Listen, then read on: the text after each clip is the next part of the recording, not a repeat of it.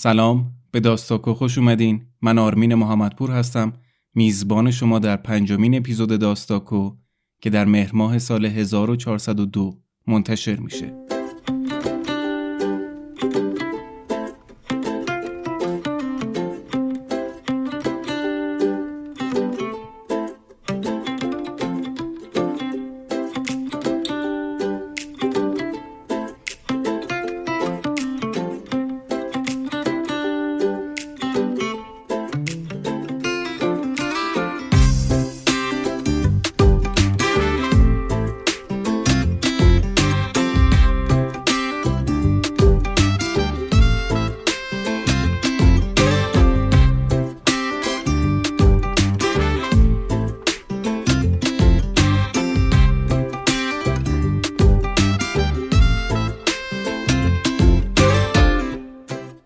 داستاکو پادکستیه که در هر اپیزود اون ما یک داستان کوتاه می‌خونیم.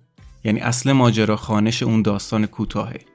کتابی که داستان درش چاپ شده رو معرفی می‌کنیم.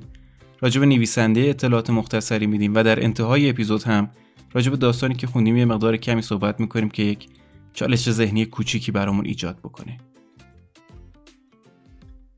فصل اول داستاکو عنوانش هست هم داستان. یعنی داستانهای اون اپیزود رو یکی از دوستان من انتخاب کرده و در انتهای اپیزود هم همون فردی که داستان رو برامون انتخاب کرده میاد و راجع به داستان برامون حرف می‌زنه. در اپیزود پنجم داستاکو یک داستان خیلی کوتاه می‌خوایم بخونیم از فرانس کافکا. داستانی به اسم لاشخور. این داستان رو همراه فریختمون خانم هنگام امینی برامون انتخاب کردن.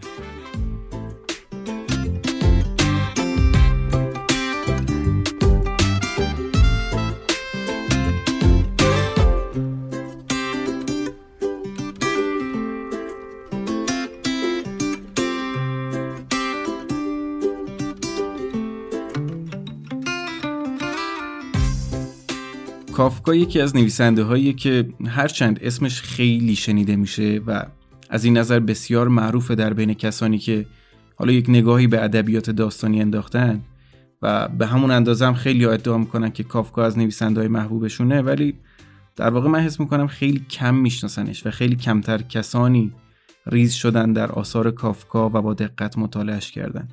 یه مقداری اسمش برند شده یه جورایی.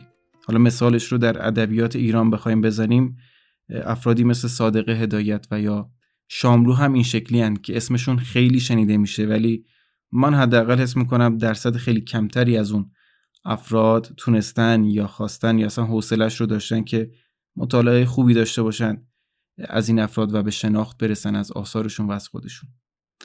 کافکا هم حالا یکی از اوناست. خیلی اسمش شنیده میشه. کافکا عمر بسیار کوتاهی داشت. چل سال بیشتر عمر نکرد. در سال 1883 به دنیا آمده بود در پراگ که اون موقع جزو امپراتوری اتریش مجارستان بود. دو تا برادر کوچیکتر از خودش داشت که در هم کودکی اینا مردن. سه تا خواهر کوچیکتر هم داشت که این خواهرها زنده موندن بعد از کافکا و بعدها در اردوگاه های نازی ها اینا کشته شدن. چون خانواده کافکا یک خانواده یهودی بود. کافکا چهل سال عمر کرد. و در همین چهل سال هم مشکلات روحی و مشکلات جسمی زیادی داشت که باشون دست و پنجه نرم بکنه. مثلا گفته میشه که کافکا استراب و افسردگی مزمن داشته از همون سنین کودکی به بعد و همیشه در طول زندگی این مشکلات روحی بهش فشارهای زیادی وارد می‌کرده. مشکلات جسمی زیادی هم داشت مثل بیخوابی میگرن یبوست مزمن مشکلات پوستی و در نهایت هم در سال 1917 یعنی هفت سال قبل از فوتش دچار بیماری سل شد و همین بیماری دیگه از اون روز به بعد از اون سال به بعد زندگی کافکا رو تحت شعای خودش قرار داد. مرتبا بستری می‌شد و دوره های درمانی رو سپری می‌کرد و در انتها هم گلوی کافکا از این بیماری انقدر ورم کرد که دیگه هیچی نمی‌تونست بخوره و در واقع از سوء تغذیه و گرسنگی جونش رو از دست داد. در سال 1924 چون اون موقع هنوز تغذیه وریدی و اینجور چیزا نبود دیگه بیماری که به این وضع میافتاد دچار سوء تغذیه های شدید می‌شد. در دورانی که بستری بودم یکی از خواهرهای کوچیکش مرتبا هزینه زندگیش رو پرداخت می‌کرد. یکی از همون خواهرهایی که بعدها در اردوگاه های نازی ها کشته شد. در یک دوره ای از زندگیش کافکا حالا نمی‌دونم به توصیه چه کسی رو ورده بود به یک رژیم غذایی به اصطلاح ارگانیک و طبیعی و خیلی ها معتقدن انقدر کافکا شیر غیر پاستوریزه خورد که از همین شیرها به بیماری سل دچار شد. تحصیلاتش رو کافکا در پراگ دنبال کرده بود. اول در رشته شیمی وارد دانشگاه پراگ شد ولی دو هفته بعدش دید که این رشته خیلی به دردش نمی‌خوره رفت به سمت تغییر رشته داد یعنی به حقوق. چون هم دوره تحصیل طولانی داشت و مدت زیادتری کافکا می‌تونست در دانشگاه بمونه و می‌تونست استفاده بکنه از فضای دانشگاه از فضای ادبی دانشگاه و از فضای مطالعاتی دانشگاه استفاده بکنه و همین که رشته حقوق آینده نسبتا مطمئنتری داشت براش و پدرش رو راضی تر می‌کرد. پدرش یک تاجر یهودی بود فردیه که گفته میشه بسیار آدم مستبد و خشنی بوده. و سالهای کودکی کافکا در خونه انقدر ترسناک بوده و انقدر پر از استراب بوده که کافکا متنفر بوده از زندگی با خانوادهش از زندگی با پدرش و این ترس و استراب سایه افکنده بود بر سر کافکا تا آخر عمرش و همیشه این استراب رو همراه خودش داشت و چیزیه که ما اثرش رو قطعا می‌تونیم در داستانهاش و در کتابهاش ببینیم.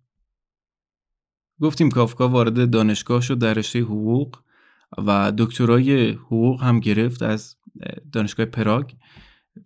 یه مدتی به خاطر خدمت سربازی رفت در دادگاه مشغول به کار شد. بعد اومد بیرون. یکی دو بار شغل عوض کرد. همش در شرکت های بیمه بود. شاید خیلی فکر بکنن که کافکا مثلا همین زندگیشو صرف نوشتن و ادبیات کرده. تا چیزی که هست و در سوابقش هست اینه که کافکا کارمند بسیار خوبی بوده در شرکت های بیمه که کار می‌کرده توشون و مسئولیت ثبت دفاتر سالانه هم باش بوده و انقدر در این کارش خوب بوده که گفته میشه یک بار در یک مهمانی خانوادگی این دفتر سالیانه رو اوورده بود به بستگانش نشون می‌داد که ببین من چقدر قشنگ اینا رو مرتب کردم و چقدر قشنگ اینا رو نوشتم. در سال اول دانشگاه با ماکس برود آشنا شد. ماکس برود خودش یک روزنامه‌نگار آهنگساز و نویسنده خیلی پرکاری بوده. ولی بیشتر به عنوان رفیق کافکا شناخته میشه. کسی که از همون سال اول دانشگاه با کافکا روابط نزدیکی داشت. حالا با یا با هم در یک شهر بودن و یا اگر دور بودن مکاتبه می‌کردن مرتب با هم دیگه. و کم کسیه که ما اونو به خاطر کافکا می‌شناسیم چون رفیقمون بوده. و همین که ما کافکا رو به خاطر ماکس برود می‌شناسیم. چون کافکا اون موقعی که مینوشت این داستان ها این نوشته ها در اون زمان برای خودشون خب یک چیز خیلی متفاوتی بود و نمی‌خورد به سلیقه مخاطب نمی‌خورد به سلیقه انتشارات هایی که اون موقع بودن و کار می‌کردن و خیلی کم خونده شد کافکا. اصلا اون استقبالی که انتظار داشت نشد از خودش و نوشته هاش و خیلی کسی نمیخوندش. و کافکا در وسیعت نامش هم برای ماکس برود نوشته بود که همه اینا رو بسوزون بره. منتها ماکس برود عمل نکرد به وصیتش و این نوشته رو نگه داشت و سالها بعد به چاپ رسون و باعث شد که دنیا کافکا رو بشناسه. زمانی که شاید ذهن ادبی مردم و ذهن ادبی مخاطب ها آماده تر بود برای آثاری مثل آثار کافکا. البته گفته میشه که یه دستی هم برده تو نوشته ها چیزی که اصلش هست اینه که این نوشته ها رو نگه داشت نسوزوند و برخلاف وصیت کافکا اینا رو منتشر کرد.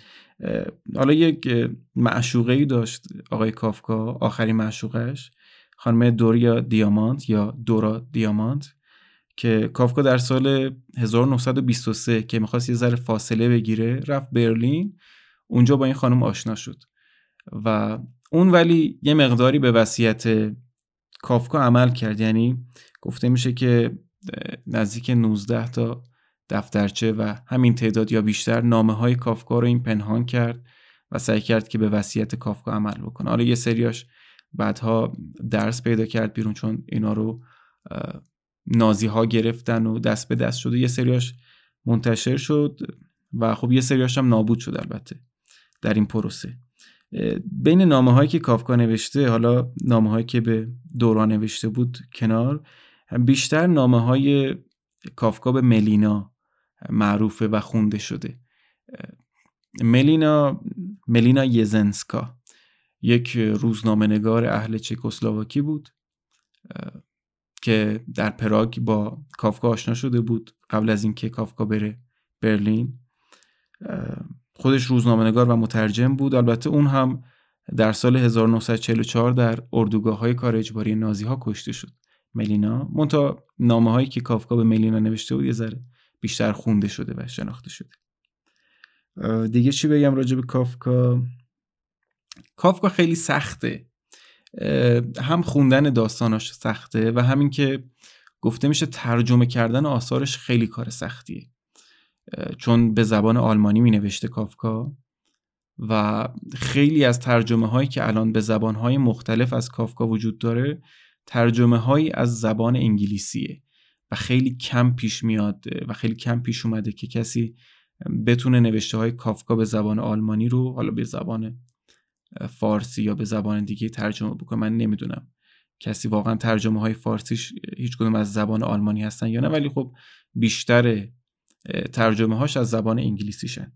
در ایران هم خیلی کتاباش چاپ شده. شاید اولین ترجمه از کافکا مطمئن نیستم اولینشه ولی یکی از معروف ترینش از معروف ترین کتاب خودش یعنی از مسخ توسط صادق هدایت انجام شد. کافکا داستان کوتاه یه تعدادی نوشته یه درصد خیلی کمی از نوشتهاش داستان کوتاه و تعداد زیادی رمان و داستان بلند که هیچ کدوم از رمانهاش رو تموم نکرده. همشون ناقص موندن بدون پایان موندن. حالا یه سریاشون رو ماکس بوردی دستی برده توشون. منتها بلندترین داستانی که مطمئنیم اینو خود کافکا تموم کرده همون مسخشه که یک داستان بلند دیگه در حد رمان حساب نمیشه. معروف ترین اثرش هم هست و احتمال میدم کسانی که علاقه دارن به کافکا اینو خونده باشن. در ایران چاپ های زیادی الان هست. شاید کامل ترینش مجموع آثارش باشه که آقای علی اصغر حداد ترجمه کرده مجموعه آثار کافکا رو و نشر ماهی به چاپ رسونده یک کتاب قطور نزدیک 700 صفحه است. در یکی از دفاتر شاملو هم که نشر چشم چاپ کرده اون دفتری که مربوط به ترجمه های آقای شاملو یه تعدادی از آثار کافکا رو ترجمه کرده آقای شاملو. خیلی از داستان کوتاهایی که نسبت میدن به کافکا البته داستانک ها و حکایت هایی هستن که کافکا در یکی از رمانهاش و یا در یکی از داستان بلندهاش اوورده وسط داستان اصلی. که حالا جداش کردن و به عنوان یک داستان کوتاه از کافکا میشناسنش. داستان لاشخور رو ما از یک کتابی انتخاب کردیم به اسم دیوار چین که آقای اسدالله امرایی ترجمه کردن و انتشارات کتابسرای تندیس به چاپ رسوندن. خیلی طولانی شد حرف زدنم راجع به کافکا. داستان خیلی کوتاهه در حد نیم صفحه است. البته این نشون میده که یک داستان کوتاه می‌تونه نیم صفحه باشه و خیلی بیشتر از نیم صفحه معنی و تفسیر داشته باشه. منتها بازم کمه حرف زدن راجع به کافکا. ما ولش نمی کنیم کافکا رو احتمالا در اپیزودهایی در آینده که یا بخوایم تخصصی تر راجع به کافکا کار بکنیم و یا یک داستان بلندتری ازش بخونیم باز هم برمیگردیم سراغ کافکا و راجبش حرف می‌زنیم. چون کافکا با سبک فراواقع گرایانه خودش واقعا انقلابی بود در داستان کوتاه در اون زمان که حالا اون زمان خیلی پذیرفته نشد از طرف مخاطب ها حداقل سی چه سال بعدش که به چاپ رسیدن آثارش دوباره و مجدد به چاپ رسیدن اون موقع بود که تازه پذیرفتن افراد و خوندنش و علاقه من شدن بشه بیشتر از این دیگه ادامه ندم. میریم که داستان لاشخور رو بشنویم از فرانس کافکا.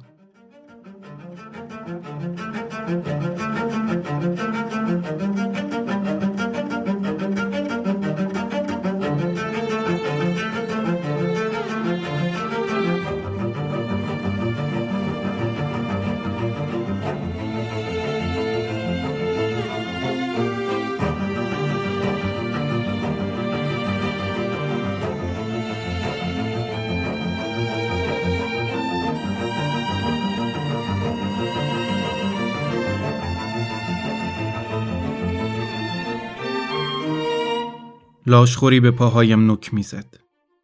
چکمه ها و جوراب هایم را دریده و حالا به گوشت پاهایم رسیده بود.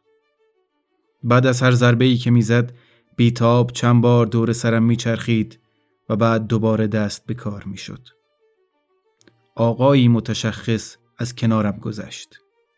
ایستاد و لحظه مرا نگاه کرد و گفت چرا این حیوان را تحمل می کنم؟ گفتم کاری از دستم بر نمی آید. وقتی آمد و نشست و نکزد سعی کردم ردش کنم. نشد. خواستم خفهش کنم.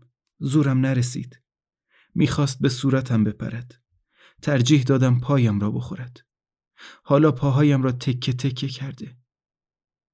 آن آقا گفت تعجب می‌کنم چطور می‌گذارید شکنجهتان بدهد.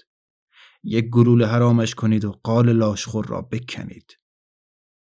گفتم جدی میفرمایید. شما این کار را می‌کنید؟ آقا گفت با کمال میل فقط باید بروم تفنگم را از خانه بیاورم. نیم ساعتی طول می کشد. صبر می کنید؟ گفتم نمی‌دانم طاقت بیاورم یا نه. از درد به خودم پیچیدم و گفتم به هر حال شما سعی خودتان را بکنید. آقا گفت بسیار خوب. به سرعت برمیگردم. در طول این گفتگو لاشخور من و آقا را نگاه می کرد. فکر می کنم همه چیز را فهمیده. به هوا بلند شد. سرش را به عقب برد. خیز برداشت و مثل نیزه اندازی ماهر منقارش را به یک ضرب در حلق من فرو کرد و تا اعماق درید. پس افتادم و سبک بال حس کردم لجه های خون من که هر ساحلی را پر می کند او را در خود فرو می برد و غرق می کند.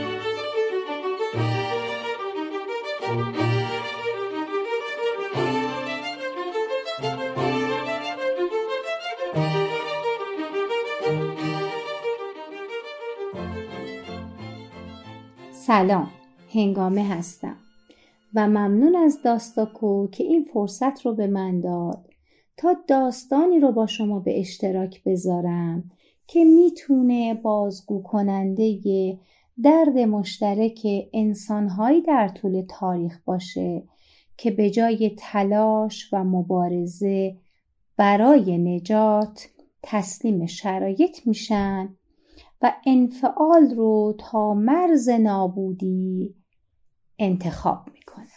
کافکا از برجسته ترین نویسندگان در به تصویر کشیدن رنج انسان مدرنه و داستان لاشخورش هم به نظر من و برداشت من توصیفی از شرایط خیلی از جوامع هست که تحت سلطه و نفوذ طبقه حاکم قرار گرفتن. و همونطور که داستان رو شنیدید راوی داستان می‌تونه نماد انسانهای جامعه ای باشه که تحت ظلم طبقه حاکم قرار گرفتن و لاشخور یا کرکس ذره ذره در ذهن و فکر جامعه رسوخ می‌کنه و در نهایت منجر به نابودی میشه. و نجیب زاده یا ارباب زاده نماد قشر روشنفکری هست که برای طبقه محروم وارد عمل میشه و به جامعه وعده وعیدهایی میده. وعده های پوچ وعده رهایی. و انسان مدرن هم برای رهایی از این رنج با نجیب زاده همراه میشه. و ما نمونه هاش رو امروزه در قیام ها و جنبش هایی که در سراسر جهان اتفاق میفته رو به وضوح می‌تونیم ببینیم. من برای اینکه با افکار نویسنده و زوایای این داستان بهتر و بیشتر آشنا بشم و در این حال یک مقایسه هم با برداشت خودم از این نمادها و بقیه افراد داشته باشم سراغ چندین نقد رفتم. یکی از این نقدها اشاره جالبی داشت و این داستان رو با دیوان حافظ مقایسه کرده بود. از این جهت که قشنگی این داستان به این هست که هر شخص می‌تونه تعابیر مختلفی از این داستان بر اساس بینش و شرایط زندگی و در اجتماعی که زندگی می‌کنه می‌تونه اونو تعبیر و تفسیر بکنه. و صد البته شما مخاطب عزیز هم که این داستان رو شنیدید می‌تونید برداشت خودتون رو داشته باشید که با برداشت من متفاوت باشه. و همین ویژگی هست که یک داستان رو خاص و جالب می‌کنه. من الان می‌خوام به دو تا از این نقد های متفاوت به شکل مختصر اشاره کنم که برای خودم جالب بودن. اولین مورد از نامه های ملینا مشوقه کافکا هست که بعد از مرگ کافکا عقیده داشت. کافکا جهان رو پر از شیاطین پنهانی می‌دید که به انسان حمله می‌کنن و اون رو به تباهی می‌کشن. و لاشخور نماد شیاطین یا به تعبیر دیگه سرنوشت انسان هست که خیلی نیرومنده و انسان یا شاید هم خود کافکا همیشه تسلیم سرنوشت بوده. و اربابزاده امید انسان هست که در مورد کافکا درنگ می‌کنه و در نتیجه سرنوشت یا لاشخور کافکا یا انسان عادی رو از بین می‌بره. و برداشت دیگه از این داستان لاشخور رو نماد ترس می‌دونه. و معتقد اگر ترس بر انسان غلبه پیدا کنه و دست از تلاش برداره و تسلیم وضع موجود بشه همیشه در رنج و عذاب خواهد بود و راه و سرنوشتی جز نابودی نداره. و انسان باید از قوه تعقل خودش راهی رو پیدا کنه برای رهایی و منتظر دیگران نباشه.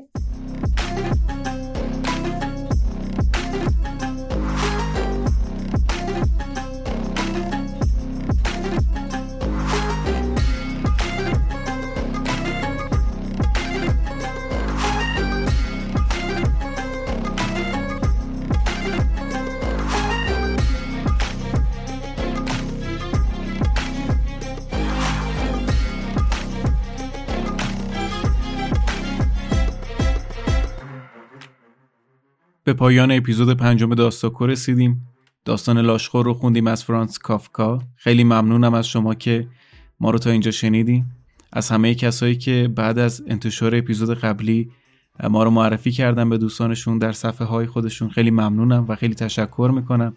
همچنان بهترین و اصلی ترین راه حمایت شما از ما اینه که ما رو معرفی بکنین به دوستانتون و به کسانی که می‌دونین اهل پادکست هستن.